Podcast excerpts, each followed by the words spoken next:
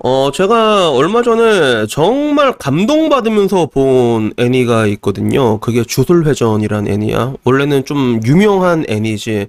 유명하다는 건 알고 있었지만, 그동안 넷플릭스에 안 올라왔거든. 근데 얼마 전에 넷플릭스에 올라서 그걸 봤는데, 와, 준내 재밌더라고.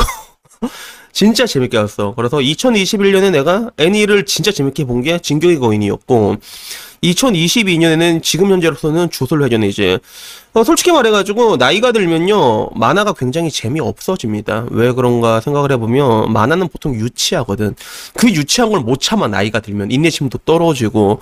그래서 내가 이렇게 만화를 재밌게 볼 수 있는 거는 좀 생각하기 힘들었는데 진격의 거인 같은 경우는 나름 심오해요. 그게 나도 시즌 1, 2, 3까지 봤을 땐 잘 몰랐는데 파이널 시즌 가면 전쟁의 각도를 비틀어 버리거든. 그러면 그 상황에 대해서 각자의 입장이 전부 다 이해가 된단 말이야. 그래서 야 이거는 내용 되게 잘 썼다라는 생각이 들었어 사실. 그래서 되게 재밌게 봤다면 주술회전은 딱히 별거 없는 너무나도 뻔하고 뻔한 그런 성장형 드라마란 말이에요. 그게 주인공 존나 강해지고 주인공 동료들이 강해지면서 동료와 의리를 의리 의리 이러면서 이제 가는 너무 뻔한 내용인데 근데 진짜 내용을 잘 뽑아냈어. 만화를 전율이 높게끔.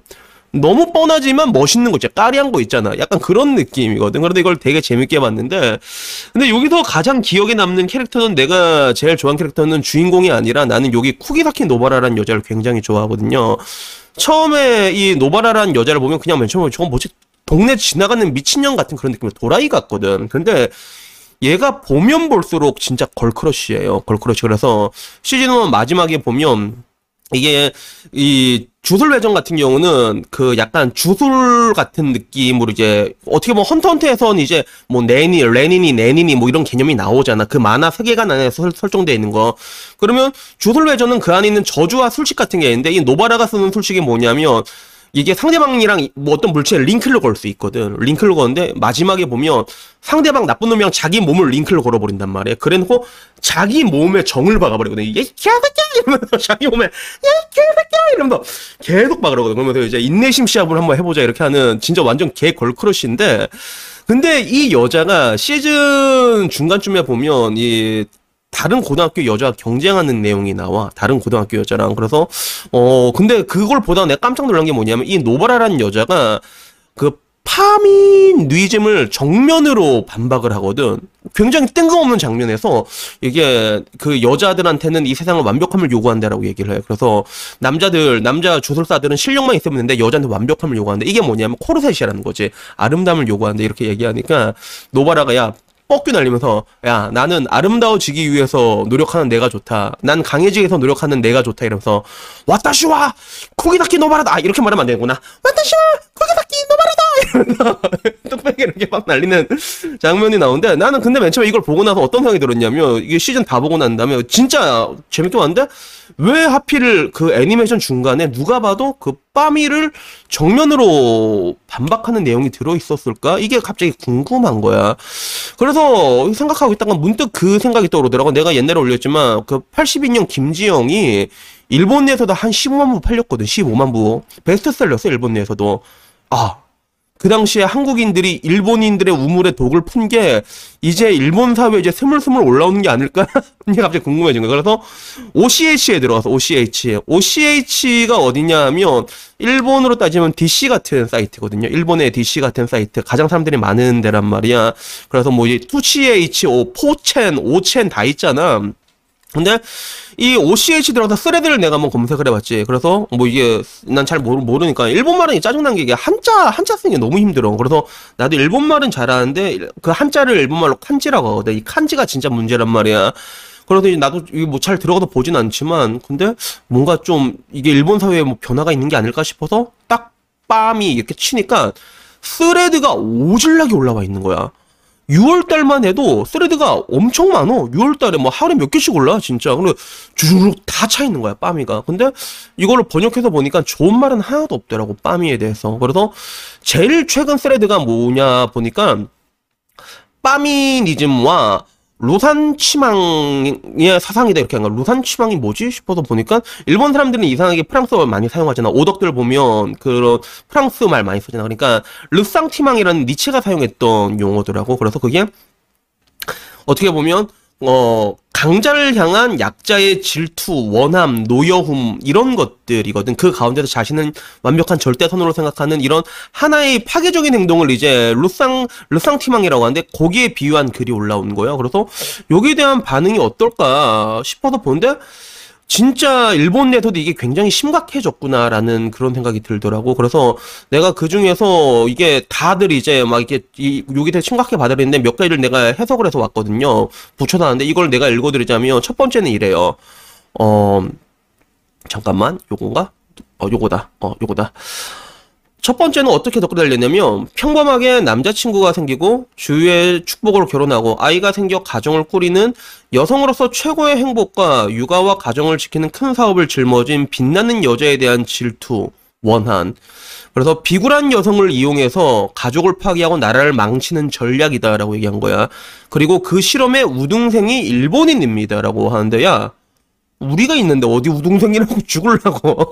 그래서 일본인의 원성이와 민도 때문일 것이다. 라는 얘기가 올라와서 그래서 야 이거 보는 동안에 야 일본도 이제 좀 심각해졌구나 이게. 그 생각이 딱 드는 거야 이게.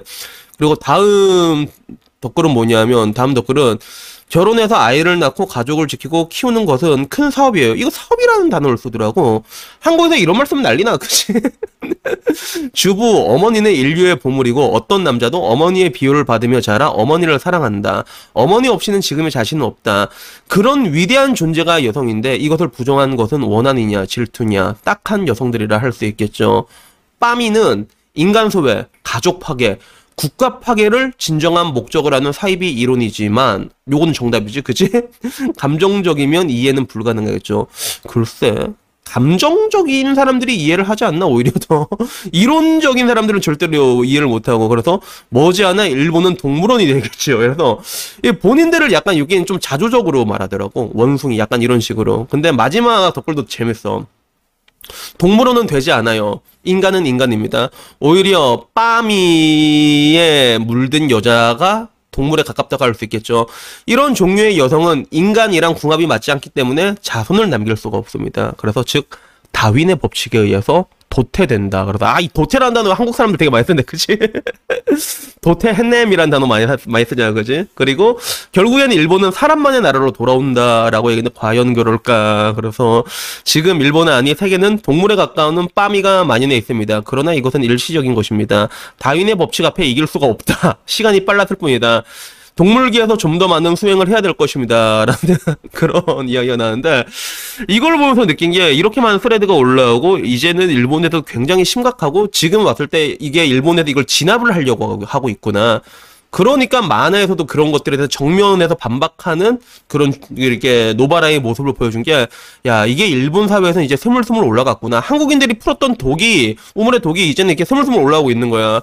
그래서 내가 항상 말하잖아. 안 좋은 거는 굉장히 빠르게 전염이 된다고. 그리고 그게 지금 일본 내에서도 올라오고 있는 것 같은데 과연 이 진압이 성공할지 실패할지는 모르겠는데 한국은 솔직히 실패했죠, 한국은. 지금 같은 아무도 자기가 빰이라고 얘기를 안 해요, 여자들이. 근데 문제는 뭐냐면, 그, 빰이가 가지고 있는 그런 뭐라고 해야 되나, 그, 피해식 같은 걸 여자들이 이미 많이 가지고 있어, 솔직히 말해가지고.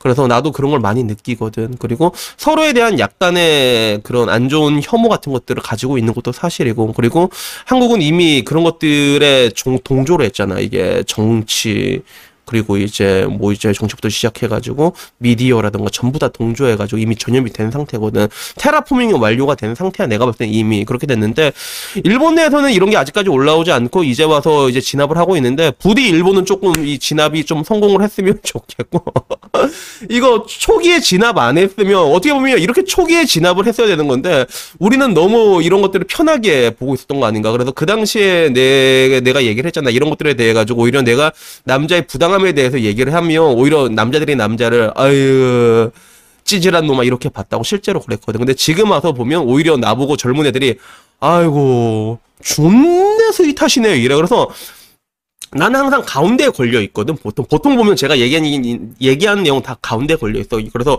연애 유튜브를 얘기하는 것도 되게 싫어하지만 또 red pill도 그렇게 좋아하진 않잖아. red pill에 대해서 받아들일 건 분명히 있단 말이야. 여기 가운데에 있고 뭐 이제 sweet함의 강도도 진짜 sweet한 놈과 요 애들 사이 젊음이 가운데가 걸쳐 있는 것 같아, 나는 항상. 근데, 이러나 저러나 내가 보기에는 확실히 이제 일본 내에서도 이런 것들이 굉장히 심각한 수준까지 올라왔구나라는 그런 생각이 드는 거야. 그래서 여튼 뭐 우리가 굉장히 긴 그런 뭔가 이제 애증의 관계라고 볼 수 있잖아. 일본이란 나라와는 그런 애증의 관계가 되었지만 아무쪼록 일본에서는 이게 화이팅 하시고 일본 내에서는 근데 이게 만약에 정치적으로 이용하는 인간들이 나면 또 어떻게 될까? 아마 일본 내에서는 정치적으로 이용한 사람이 나오게 되면 진짜 그 집단 린치를 가하지 않을까? 일본은 이래봬도 누 이러나 저러나 그런 강강약약의 국가거든. 그러니까 이런 것들을 간간히 구경하는 게 앞으로 좀 재미는 있을 것 같다라는 그런 생각이 들더라고요. 그래서 여튼 오늘은요 조선회 좀 봤다가 호기사키 노바라 얘기를 했는데 그그 사람 대사가 너무 좀 쇼킹해가지고 이렇게 찾아보니까 확실히 그 독이 많이 확산이 돼가지고 이게 재밌어가지고 이야기를 한번 들고 왔습니다. 그래서 여튼 뭐 오늘 이야기 여기까지고요. 복돌이 올라온 김에 인사해야지 복돌아. 목도라 올랑김 인사해야지 빨리.